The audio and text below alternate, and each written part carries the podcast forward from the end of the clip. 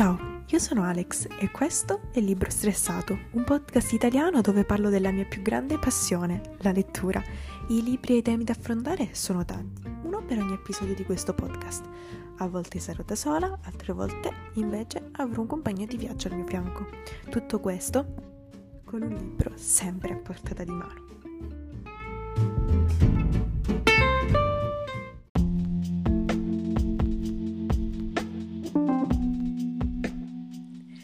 Ciao amici, sono felicissima di portare questo secondo episodio con due ospiti speciali e un, un, tema speciale ovviamente.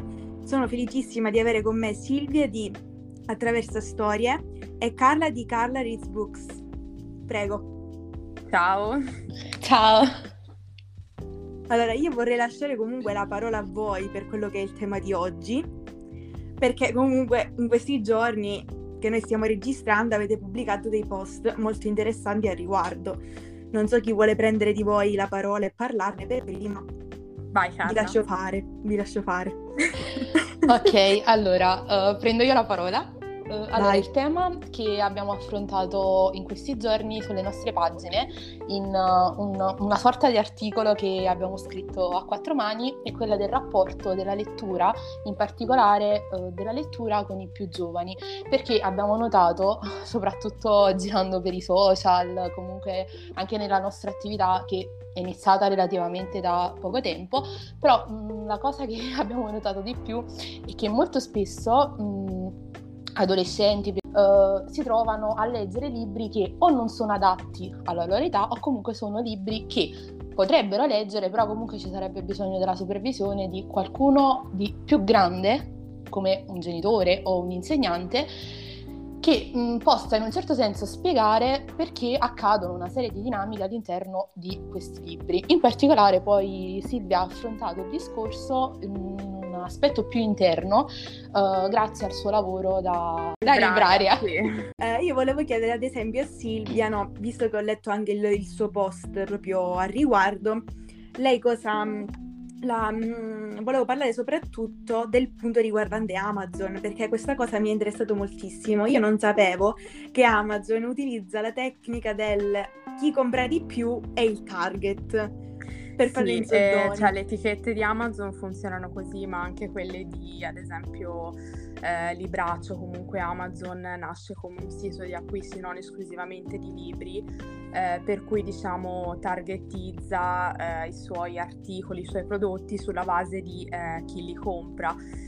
Eh, questa cosa appunto per i libri è, diciamo, non è sempre corretta perché ci possono essere dei casi come boh, ad esempio si va a ricercare un libro di saggistica che viene indicato come una lettura per adulti e in questo caso va bene. Eh, libri che nascono eh, su Wattpad o che comunque fanno il loro ingresso su TikTok abbiamo visto che vengono letti principalmente da adolescenti e a volte anche eh, ragazzine più piccole, anche 11 anni, 12 anni.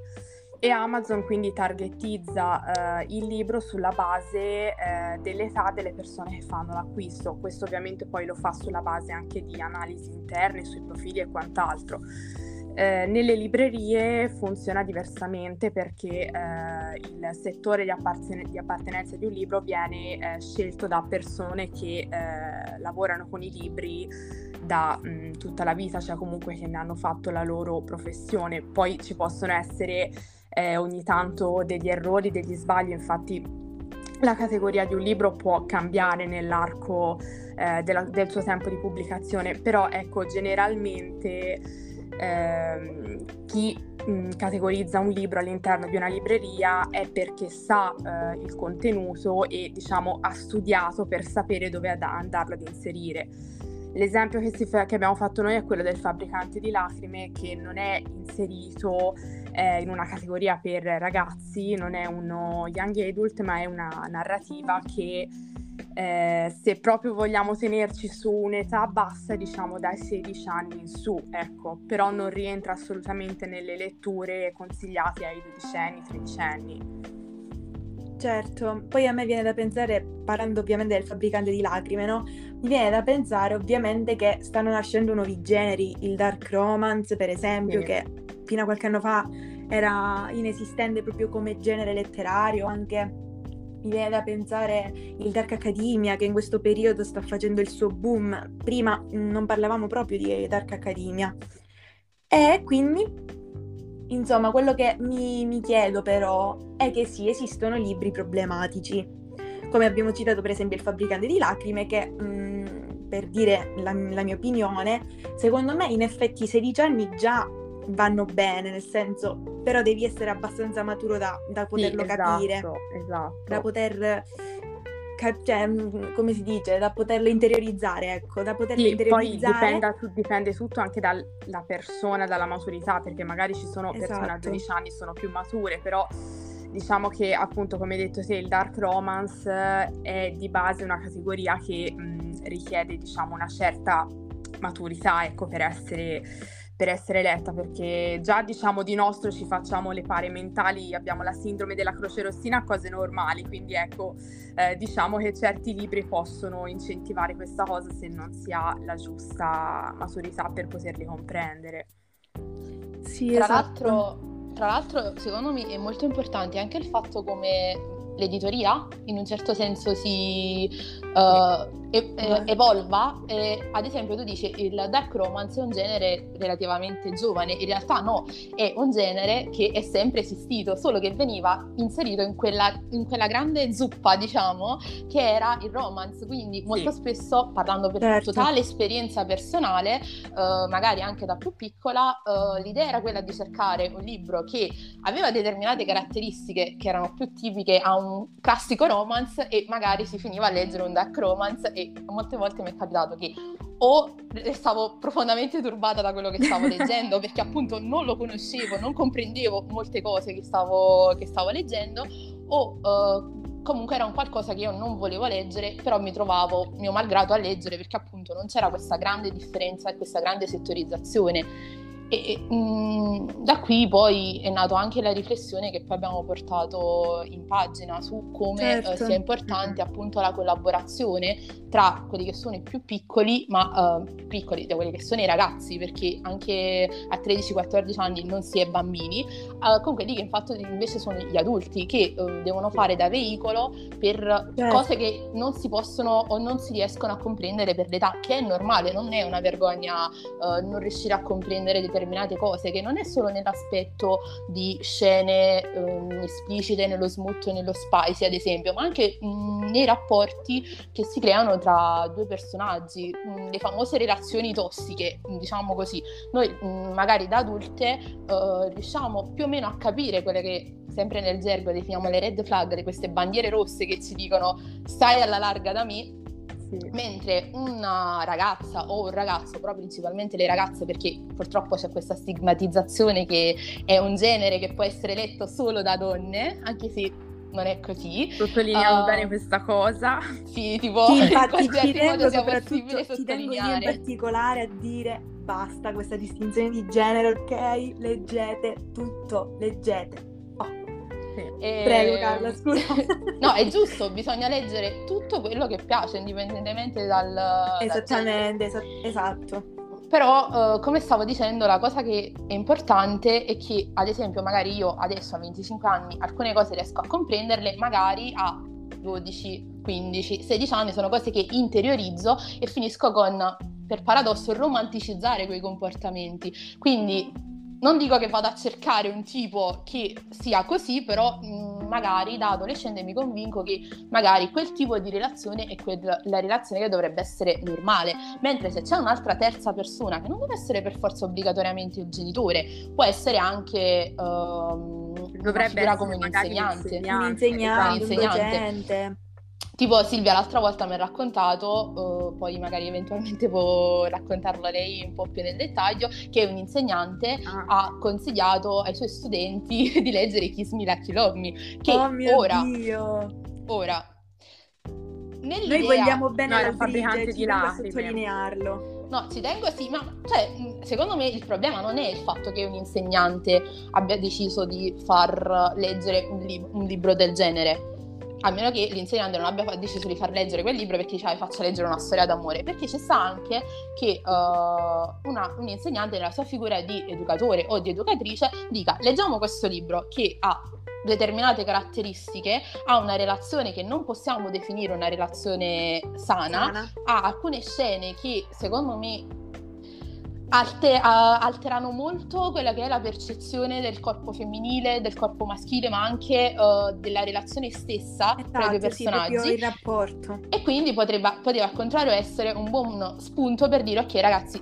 parliamo di questa cosa e utilizziamo un libro che è famoso e che comunque mm-hmm. ha un lessico che è più vicino ai ragazzi, perché mm, sì, quello senza dubbio. Diciamo certo. che sarebbe stata una cosa magari utile se l'avesse fatta lei in prima persona in classe Diciamo che affidare Fabbricante di lacrime come lettura estiva ad una classe di dodicenni mm, non è esattamente la scelta migliore, più che altro perché ci sono comunque moltissimi altri, eh, altri libri adatti agli adolescenti che parlano di mh, mm, tematiche forti. Uno dei miei preferiti si chiama Nemmeno con un fiore, eh, che parla di violenza domestica vista dal punto di vista di di una ragazzina eh, che vede la madre abusata dal padre e il fratello più piccolo riprendere i comportamenti violenti del padre perché è l'unica figura maschile che questo bambino ha come riferimento, che psicologicamente eh, ci sta tutto perché è quello che, gene- cioè, che di consueto accade eh, come dinamica all'interno di una famiglia del genere, però è molto educativo, è molto istruttivo, ma ce ne sono centinaia. Il problema è che spesso e volentieri sono anche i genitori che sono diciamo spaventati da questi argomenti, mi capita spessissimo di proporre appunto libri del genere e i genitori stessi che mi dicono no perché è troppo piccolo, però magari li prendono fabbricanti di lacrime o eh, anche i Sand With Us dove comunque si parla di violenza domestica, quindi... Ma posso dire eh... anche una cosa, secondo me eh, un po' il problema, che è il succo del discorso che se non sbaglio avete citato anche voi, è che i genitori non sanno perché esatto. se sapessero, secondo me nemmeno ci penserebbero un istante a dire no, prendi. Esatto. sono infatti sono infatti convinta che comunque mi piace moltissimo l'idea che sia l'insegnante a prendere un libro famoso e dire ok c'è questa scena, dobbio- dovete sapere che c'è questa scena, la leggiamo e vi spiego perché, cioè la fai interiorizzare in classe, esatto. capito? Quello che voglio dire io è proprio prendere quella scena che magari per una certa età per una determinata età può essere sì ma non come dovrebbe. E l'insegnante che dice: Ok, voi potreste leggere questo libro prima o poi nella vostra vita perché è conosciuto, siete interessati, vi volete approcciare alla lettura. Il primo in classifica è quello.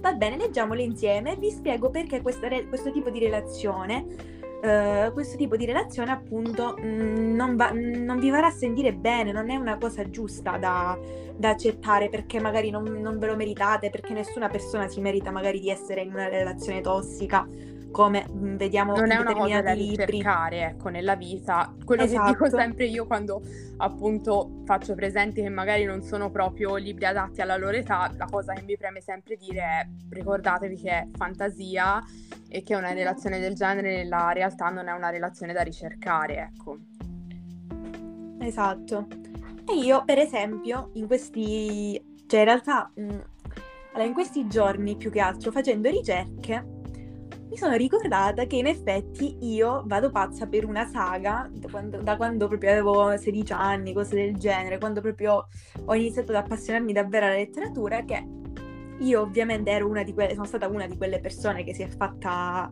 prendere dal dark romance, non sapendo che era dark romance, come diceva Carla, e mi sono appassionata tantissimo a Jamie Maguire, uno splendido disastro. Il trash più bello che io abbia mai letto. Ho tutti i libri qui davanti perché loro mi vedono in questo momento.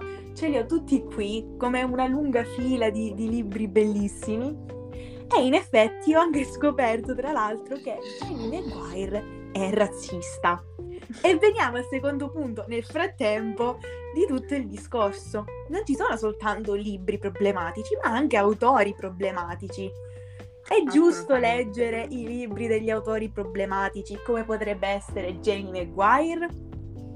Che dite?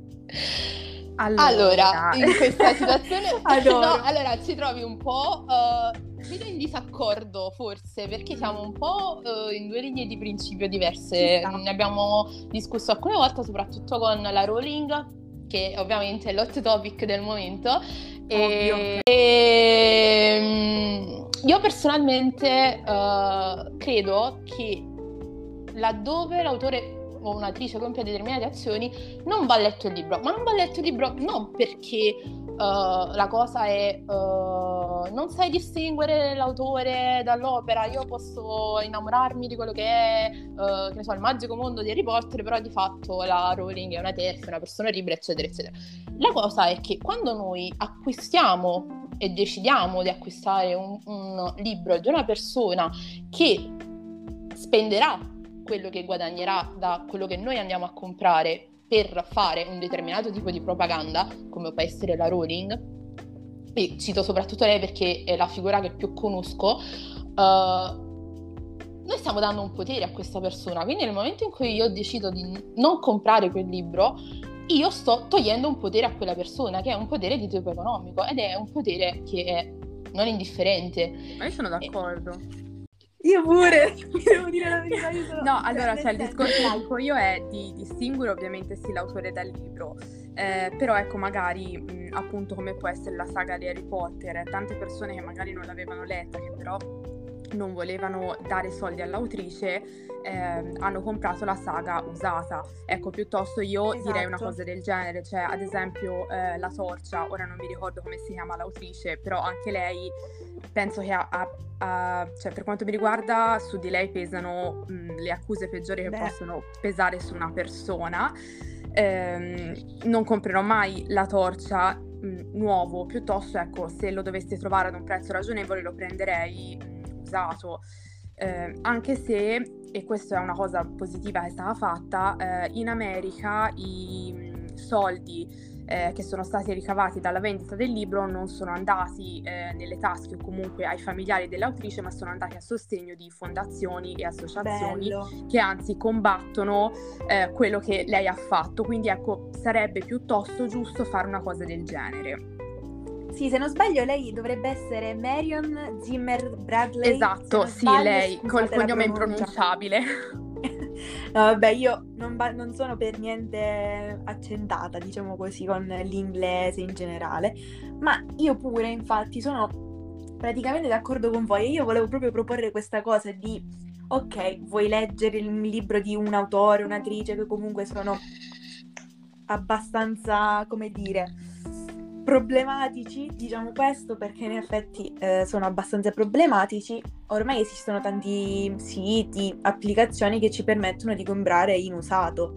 Poi io sono dell'opinione che ehm, appunto è meglio non, su- non, supportarli perché come ha detto Carla il caso J.K. Rowling prendiamo questo perché è proprio quello la ciliegina sulla torta famoso sì. chiamiamolo così ma anche perché proprio lei, lei l'ha detto che lei usa i suoi soldi per darli poi a comunque centri che sono contrari proprio anche proprio per fare propaganda queer comunque sono, sì esatto sono contro transfobica ecco non mi in generale questo. Poi ovviamente voglio citare anche eh, un altro autore che secondo me il book talk comunque c'è stato in mezzo, anzi facciamo due autori che secondo me uno più de- di un altro in realtà, che io non, non, conosco benissimo, credo nemmeno voi abbiate bazzicato tantissimo, che sono J. Christophe Ah, parliamo anche di uomini, parliamo anche di uomini mentre mm-hmm. ci siamo, e anche um, Andrea Asiman, l'autore di Chiamami col tuo nome, cioè Chiamami col tuo nome, comunque di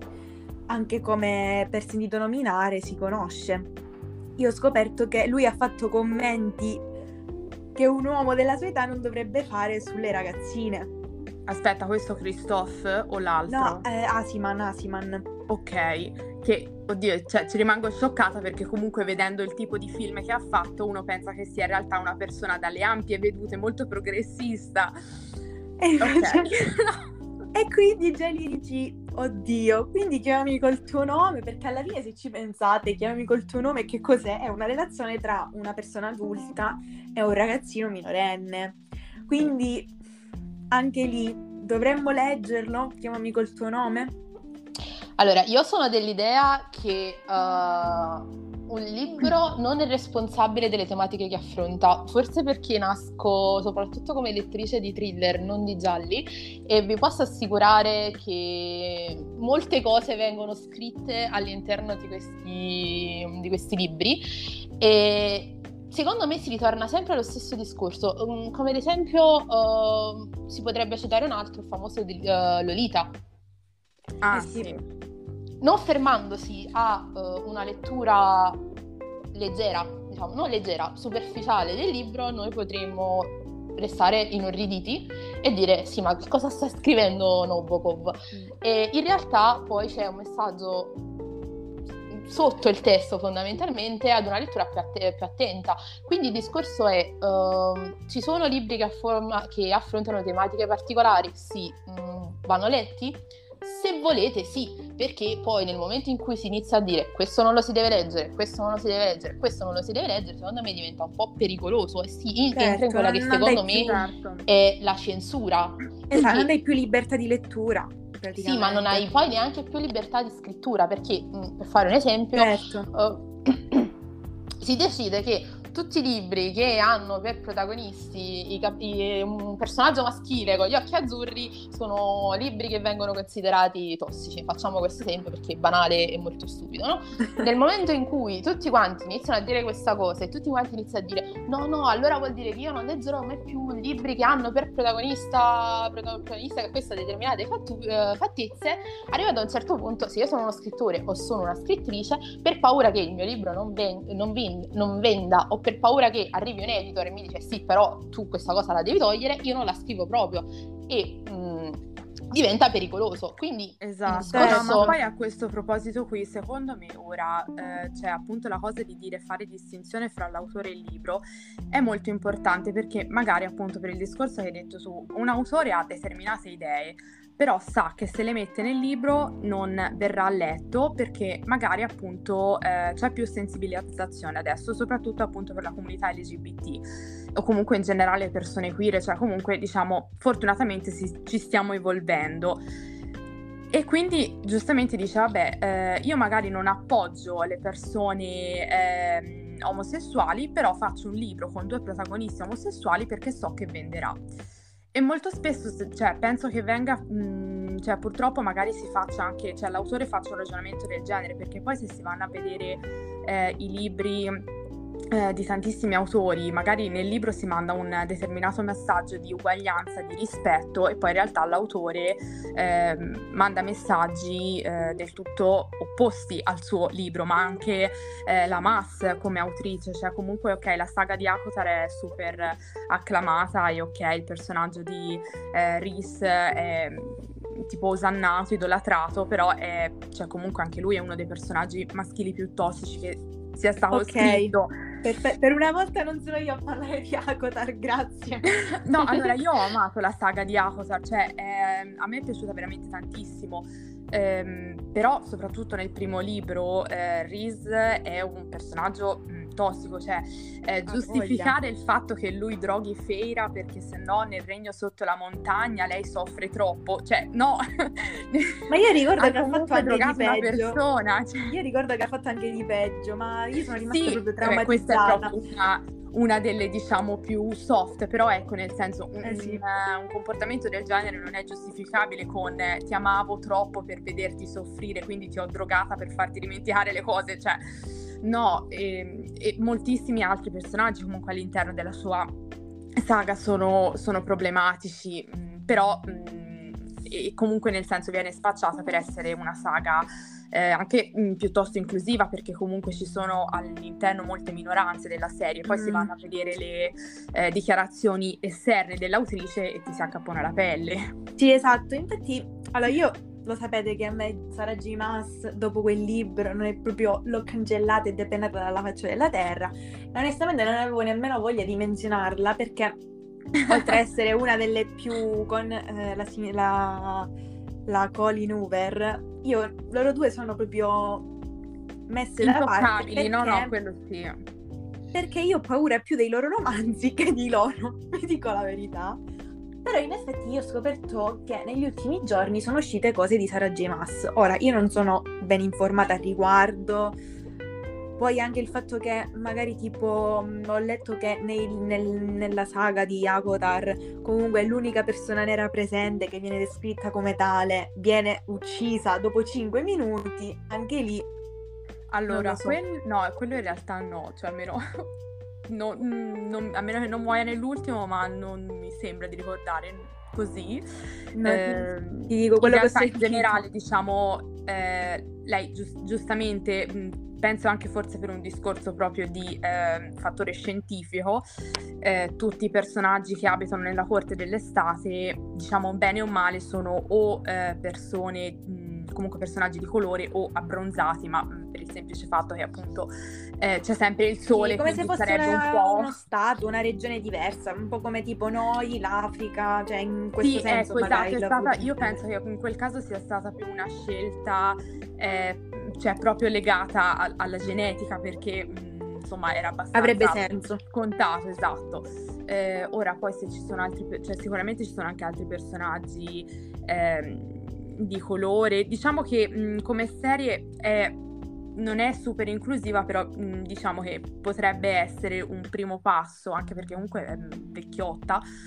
E, però ecco poi nel senso l'autrice prende completamente le distanze da quello che all'interno del libro in realtà sembra mm. trovare, quindi eh, cioè, poi uno ci rimane male perché mh, appunto dici vai a scrivere comunque di minoranze, cerchi di sensibilizzare le persone su determinate tematiche e poi in realtà te sei la prima che ti va contro.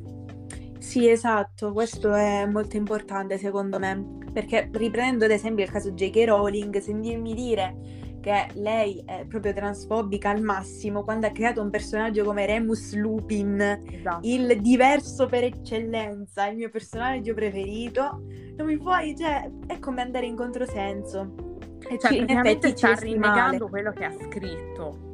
Esatto, cioè, perché comunque è un po' una metafora, cioè, alla fine, se ci pensate è un po' una metafora di tutto. Ma infatti da lì il discorso che ti dicevo che secondo me tanti autori inseriscono nei loro libri il discorso delle minoranze, dell'inclusività e dell'accettazione perché sanno che nel periodo storico che stiamo vivendo riscuoteranno successo in questo modo, non perché effettivamente eh, ci credano o vogliano effettivamente sensibilizzare le persone. E questo è molto triste perché poi comunque appunto la verità prima o poi viene a galla, eh, che sia per un tweet, che sia per un'intervista che ti scappa detto qualcosa, però insomma alla fine poi mh, la posizione di una persona viene fuori.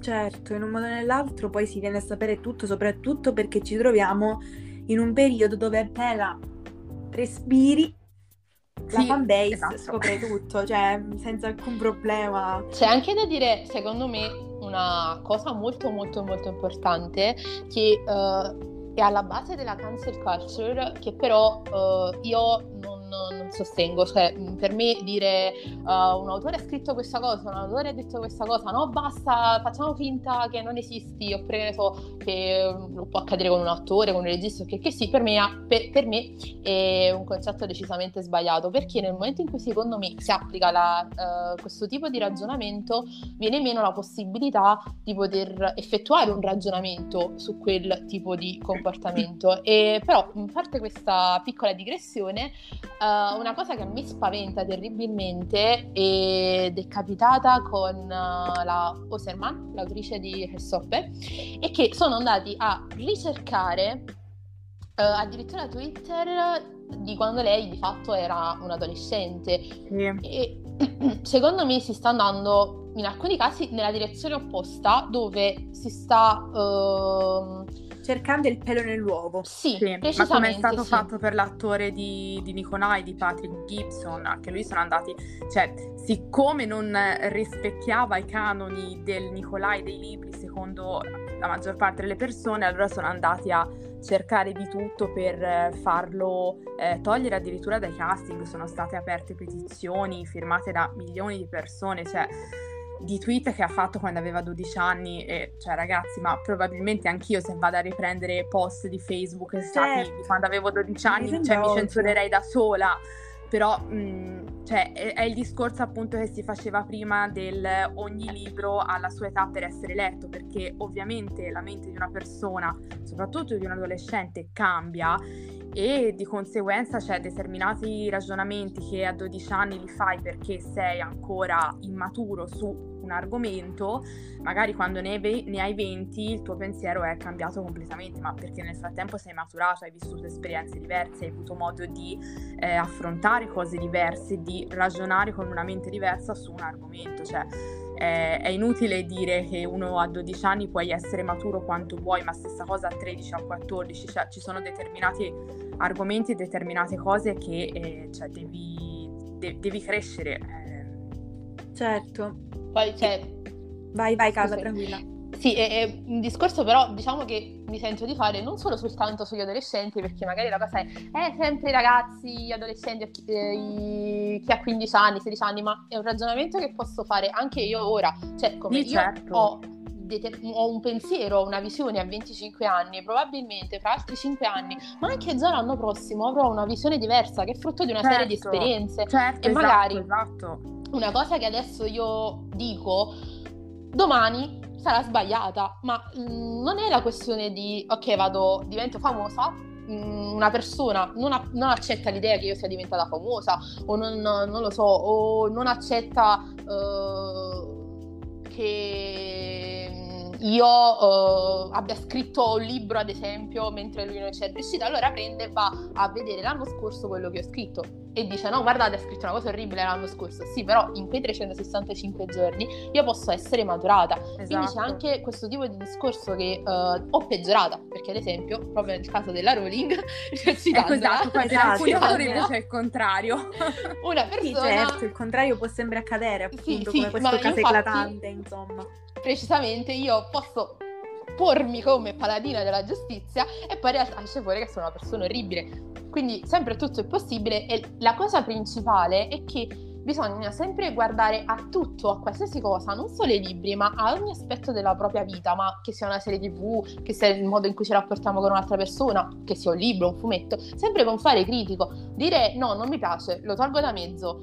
Uh, ok, è una reazione, è una reazione che puoi avere, è una reazione giusta che potresti avere, però potresti anche avere una reazione del tipo perché non mi piace, parlo con altri e cerco di capire perché quella cosa esatto. non mi piace. Magari quella cosa che a me non piace, non sta bene, il modo in cui viene trattato un argomento, il fatto che sia trattato un argomento, il fatto che sia una determinata persona a trattare quell'argomento, sempre nel caso dei libri, magari può modificare, cambiare, far ampliare il pensiero di un'altra persona. Ed è il motivo per cui, ehm, riallacciandoci al discorso principale, soprattutto per i, i ragazzi diventa importante avere delle figure più esperte quindi anche banalmente noi che lavoriamo, che lavoriamo poi, che abbiamo come hobby quello di stare sui social e parlare di libri, parlare di fumetti, parlare di graphic novel, abbiamo il dovere di essere coerenti e critici contro, con quello che, uh, su quello che stiamo leggendo, perché domani banalmente un ragazzo che ha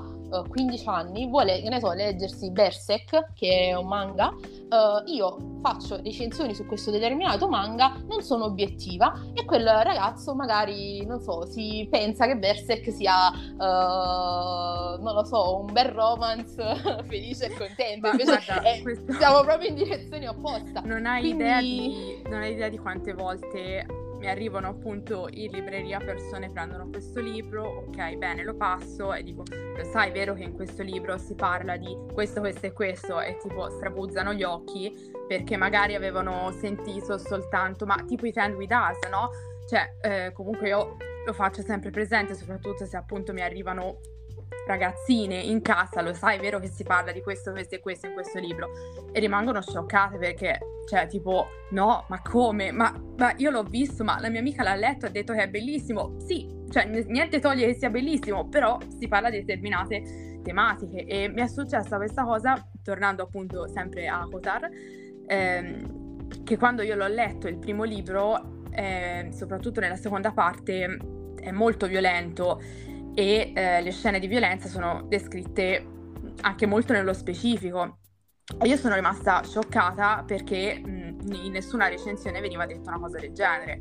Eh, tutti a parlare della parte romantica, nessuno che parlava della parte violenta del romanzo, che comunque è una parte importante perché poi dal primo libro in, in, avanti poi si parla tutte di tematiche di guerra, strategie di guerra, quindi diciamo la violenza è forse la chiave eh, fondamentale del libro e mi è stato detto, ah, eh, è la prima recensione in cui vedo scritto che appunto eh, si, c'è molta violenza, violenza, e che viene descritta eh, in maniera anche eh, molto specifica, perché non, non era mai stato detto, però ecco cioè, ad esempio questa secondo me, considerando che è una saga che viene letta anche da dodicenni, tredicenni, è una cosa importante da dire perché magari uno debole di stomaco gli fa senso leggere determinate certo. Certo, ma anche proprio perché, se posso riallacciarmi proprio a questa cosa, secondo me i social non aiutano tanto da questo punto no. di vista, forse per niente, perché vedi il libro bello del momento magari è un video di TikTok, facciamo questo esempio, dove c'è la copertina che nemmeno si vede, è fermo, dritto e ti dice ah, è una storia d'amore dark romance. Magari una persona, un tredicenne, appunto, non sa nemmeno cos'è il dark romance, legge esatto. romance e dice ah, una storia d'amore ok, vede Sara J. Maas, la corte di rose e spine, sto facendo un esempio, soprattutto perché so che l- l'etichettano anche High Fantasy, che non so fino a che punto è High Fantasy. Con elfi e quanta- con fairy e quant'altro non è fantasy, va bene? Comunque, dicevo, vedono questo titolo e dicono, vabbè, be- sembra adatto a me, senza magari nemmeno dire la trama o altro. No, infatti. Accattivano le, i ragazzi così e poi magari in realtà c'è tanto dietro, come ad esempio queste scene di violenza, perché io, io ricordo, l'anno, mi pare l'ho letta l'anno scorso, due anni fa, io sono rimasta traumatizzata e avevo cioè 19-20 anni essere sì, traumatizzati. Infatti io ho detto, cioè, sono rimasta scioccata io a 25 anni, ma cioè, se l'avessi letta a 14 anni non so che cosa avrei fatto. Cioè, quindi esatto. cioè, è importante anche essere mh, appunto obiettivi comunque sulle recensioni e poi quello che comunque si cerca di fare sui sui social è fare solo recensioni positive, eh, un po' perché dispiace soprattutto per le collaborazioni dire che magari un libro non è piaciuto e poi perché magari si pensa che dicendo solo cose belle, facendo solo recensioni belle, magari in qualche modo si attirano collaborazioni anche eh, di case editrici importanti quando mh, mm, in realtà penso che cioè, l'onestà dovrebbe essere eh, la prima sì, cosa per crearsi... Esatto, esatto. Carla, vuoi aggiungere qualcosa? No, stavo riflettendo sul fatto che molto spesso capita che la stessa idea del bookstagram o di essere un booktoker in generale uh, nasce molto anche cioè secondo me c'è questa visione un po' mh, distorta un po' non lo so dove uh, c'è questa concezione che quando si va a scrivere una recensione è come se alla fine la, re- la leggessero soltanto chi ha scritto la recensione e uh, chi, uh, ad esempio, in caso di collaborazione, chi quel libro l'ha letto. O, collaborazione con una casa editrice o con un autopubblicato mm, è differente e in realtà penso che uh, bisognerebbe prendere un po' come diciamo prima l'idea che quello che noi facciamo per quando non so abbiamo solo 100 follower, 200 follower, eh, oppure ne abbiamo 10.000 o abbiamo 3 milioni. Comunque quello che eh, noi facciamo, e mi rivolgo proprio all'idea proprio della community stessa, è che è un lavoro di informazione, quindi esatto. non è che abbiamo una sorta di missione divina del, da parte del, della dea della lettura, della lettura, però comunque è importante ricordare sempre che uh, quello che noi facciamo è un lavoro sui social, per quanto io dico lavoro, perché ci passo veramente molte ore della settimana a scrivere post e quant'altro, però comunque è pur sempre un hobby.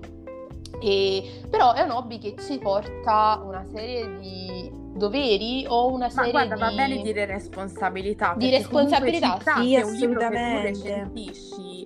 cioè comunque una persona magari magari una sola su 300 che ti seguono, però quella persona quel libro lo va a comprare convinta che magari eh, sia bellissimo, altissimo, purissimo e poi in realtà ci sono dentro una serie di problematiche che tu non hai detto per motivi X.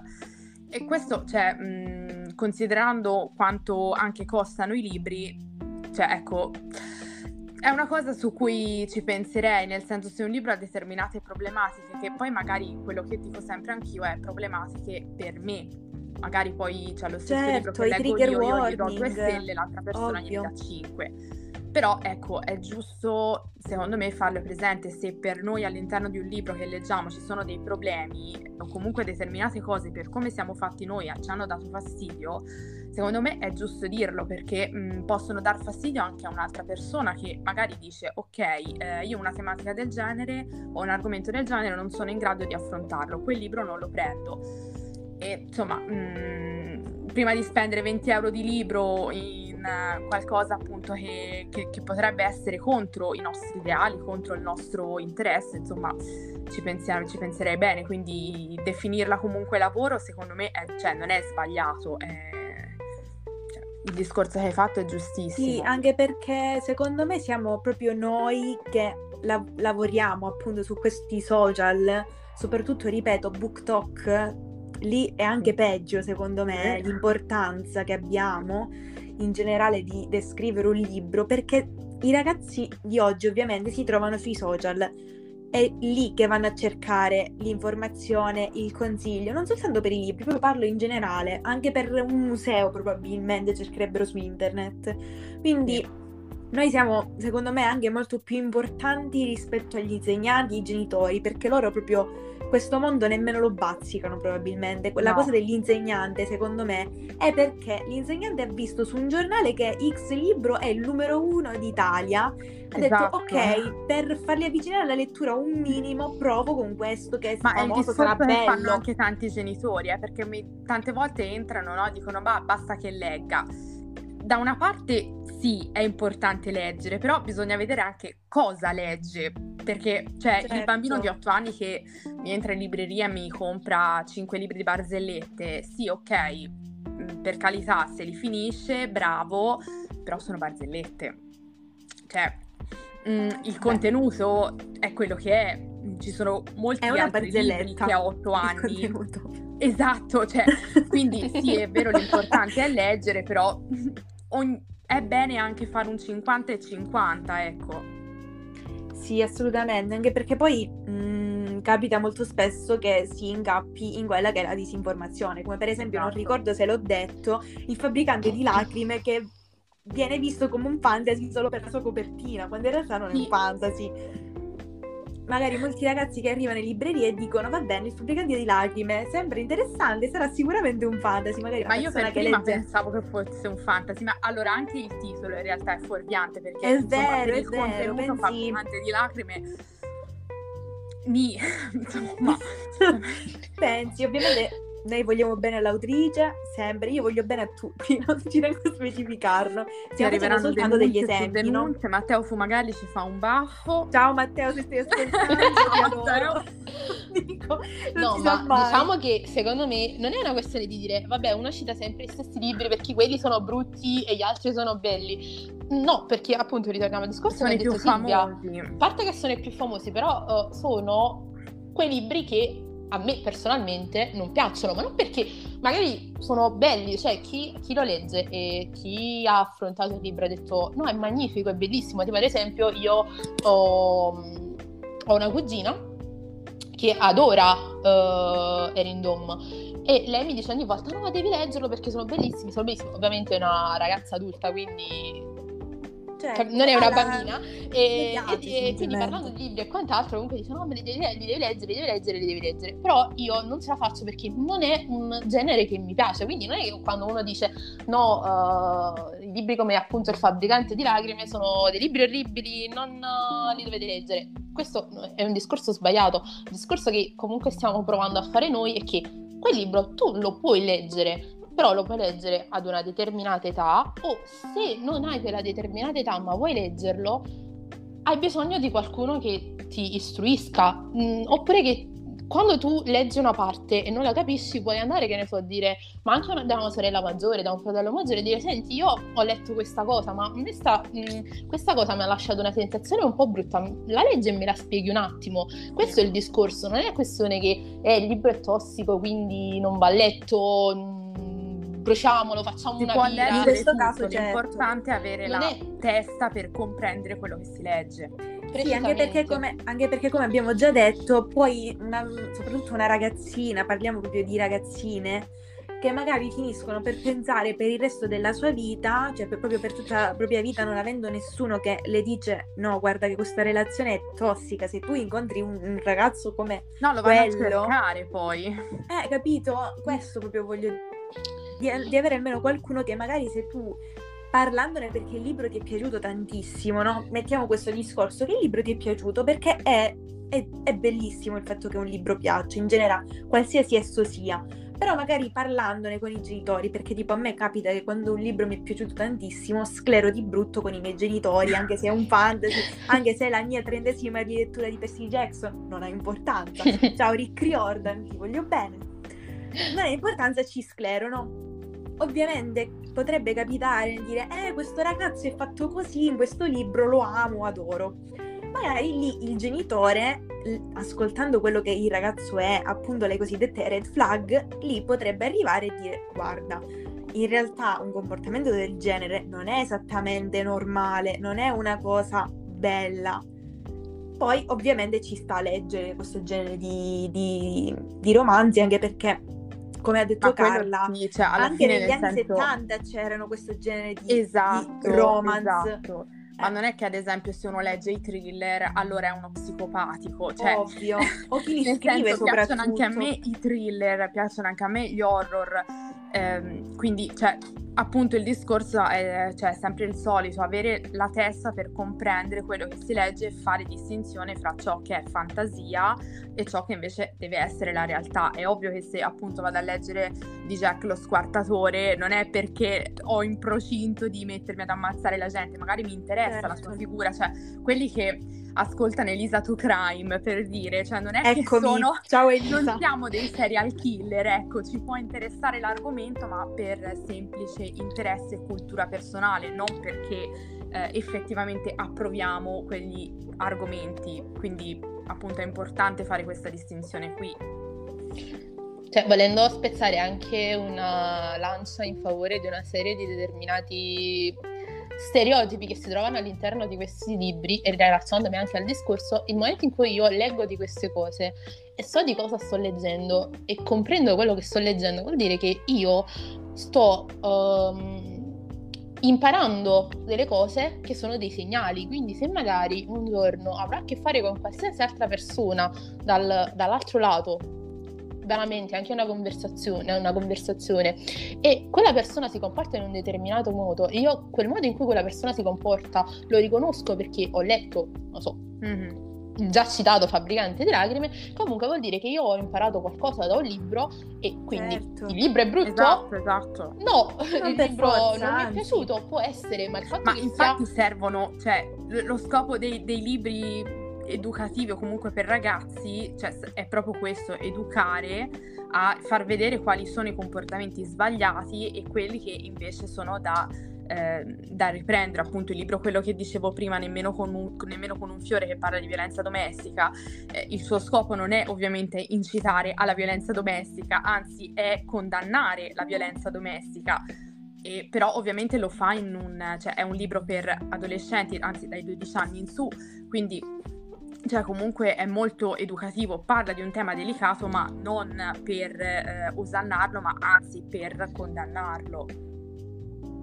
Sì, ma poi in generale il concetto è che un libro o chi lo scrive non è mai colpevole se eh, chi lo legge non dovrebbe leggerlo, cioè nel senso Esatto, se quel esatto. libro eh, o l'autrice che l'ha scritto viene Cioè non è letto colpa della Hoover. Sì, cioè non è colpa, non lo so, tipo ad esempio io scrivo uh, un uh, libro che una, affronta molte tematiche pesanti, eh, questo libro però dovrebbe essere rivolto ad un pubblico di 16 anni, 17 anni perché decido di affrontare quel discorso in modo perché tutti i discorsi possono essere affrontati a qualsiasi età, qualsiasi tipo di discorso. La cosa sta poi nel, Nel modo, il modo al modo, sì, il linguaggio per cui lo si, mm, che si decide di, di, di, utilizzare per far veicolare il messaggio. Uh, il motivo per cui, piccolo, piccola parentesi, secondo me scrivere libri per bambini, e lo ripeterò sempre, probabilmente è una delle cose più complesse che ci sia. Sì. E, però ritornando al discorso principale, uh, tutti gli argomenti possono essere affrontati a qualsiasi età, nelle modalità che quell'età prevede. Quindi uh, che mi si venga a dire? No, il fabbricante di lacrime non è una lettura adatta alle tredicenni perché uh, affronta questa relazione tossica e quant'altro, partendo dal discorso che uh, tutti i temi possono essere affrontati nelle modalità che uno decide, cioè che le modalità che quell'età prevede, che mi si venga a dire no, il fabbricante di lacrime è un libro che non va letto dalle tredicenni perché è un libro che contiene questa tematica. No, il fabbricante di lacrime non va letto perché quella tematica è affrontata in modo che una persona più grande possa comprendere. Evidentemente, se uh, Erin Doom una mattina si sveglia e dice: No, io voglio che queste tematiche uh, siano affrontate in una letteratura che sia da dodicenni, con ogni probabilità se scrivesse un uh, rebot del fabbricante di lacrime, util- utilizzerebbe sicuramente un linguaggio diverso e una modalità diversa. Certo, certo, assolutamente. Quindi il discorso è di nuovo sempre lo stesso. Non è colpevole l'autore o il uh, libro stesso. Cioè, per me è più colpevole, se dobbiamo puntare il dito contro qualcuno, il genitore che uh, stavo vedendo un TikTok che mi è rimasto proprio in testa, cioè proprio è ormai impresso e tatuato di uh, questa madre che uh, regala all'amichetta della figlia un uh, mi sembra proprio Kiss Me, Kiss me Like Yommi e la madre fa una cosa tipo eh io gliel'ho preso però non so i suoi generi me l'ha detto mia figlia. E per me, per me sei tu che sei colpevole perché io non ma pure se glielo volessi comprare questo libro? Pure se tu dici no io non sono una persona che legge in casa nostra non legge nessuno. Prima di prendere quel libro apri la quarta di copertina leggi la trama e vedi che forse di, puoi dire vicino a tua figlia aspetta forse magari possiamo regalare un altro libro alla tua amichetta. E poi magari eventualmente tua figlia ti chiederà perché? E da allora potresti pure certo. No, non per dirti come fare il genitore però minimo di accortenza. Beh, riprendendo questo discorso di puntare il dito genitore, che sì, può accadere che anche il genitore che proprio alla fine, come nel tuo caso, dice non mi interessa, so che quel libro può, pi- quel libro può piacerle, vabbè.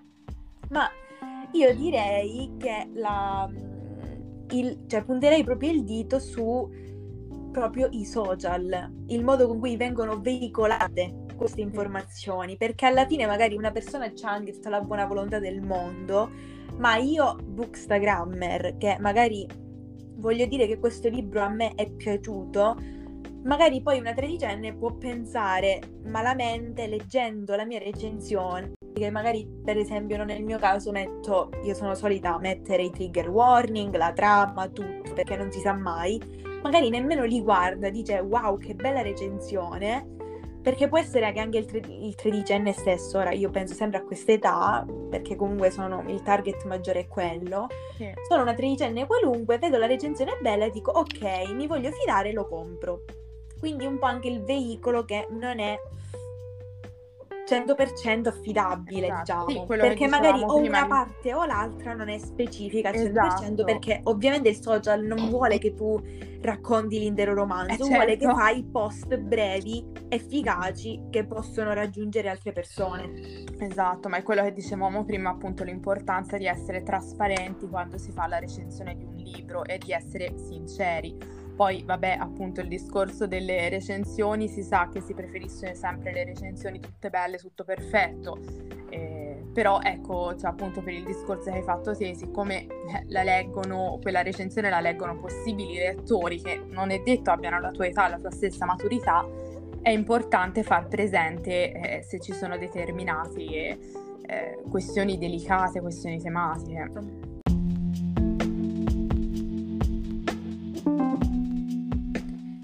Quindi siamo qui con le nostre conclusioni al riguardo. Perché se ci pensate avete ascoltato bene il podcast, alla fine abbiamo trovato pregi e difetti di questa situazione. Giusto che dite? Sì, direi di sì. Concordo. si può riassumere il tutto con eh, si può leggere qualsiasi cosa, basta farlo con la giusta testa. Con consapevolezza, secondo esatto, me. Esatto, esatto. Ed è una cosa bellissima, non, non mi sarei mai aspettata una, un, comunque come secondo episodio già qualcosa di così bello carico, di, di pensieri, eccetera. Mi, mi, fa molto piacere.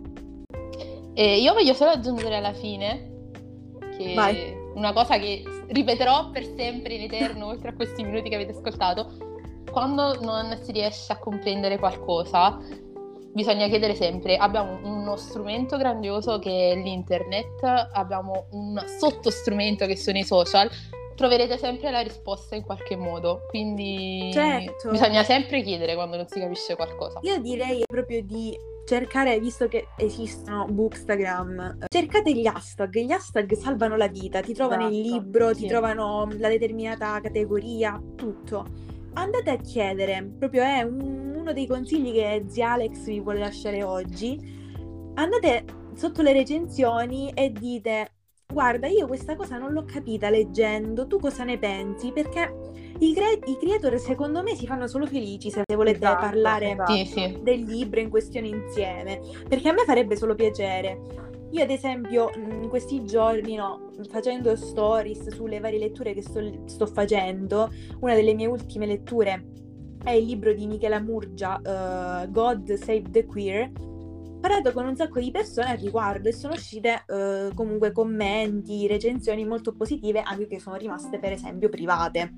Mm-hmm. Quindi sì. Ma infatti, cioè, secondo me lo scopo comunque della lettura poi è anche quello, creare uno scambio di opinioni, un confronto, quindi mh, proprio chiedere quando non si capisce o comunque cercare anche pareri altrui è una cosa a cui, cioè è proprio una degli, delle cose a cui vuol spingere la, la lettura. Inoltre l'idea di community è quella che desideriamo noi, cioè nel senso noi uh, come blogger abbiamo deciso di fare questa cosa non soltanto per la gioia di scrivere una recensione perché altrimenti avremmo tranquillamente potuto farlo su Goodreads e lì finiva, ah. ma proprio per l'idea di avere una, una community, cioè di avere persone con cui poter continuamente interagire, quindi da cioè, persone che stanno dall'altro lato. È, là, nasce proprio per quello, per la condivisione.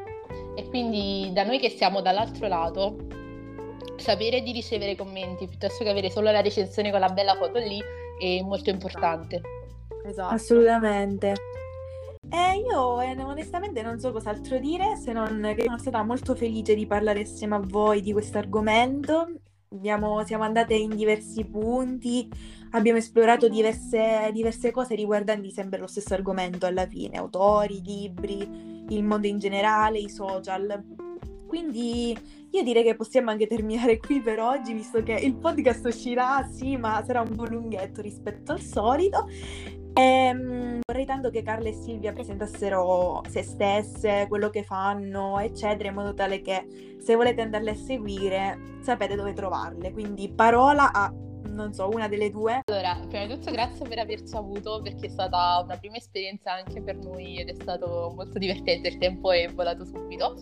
Allora, eh sì. come hai detto all'inizio, io ho una pagina su Instagram ed un, blog, ed un blog che si chiama Carla Reads Book in inglese e possiedo anche una pagina Instagram dove raccolgo illustrazioni legate al mondo dei libri e delle serie tv che si chiama B come ape appunto, e Moon come Luna. Ottimo, Silvia, dici tu.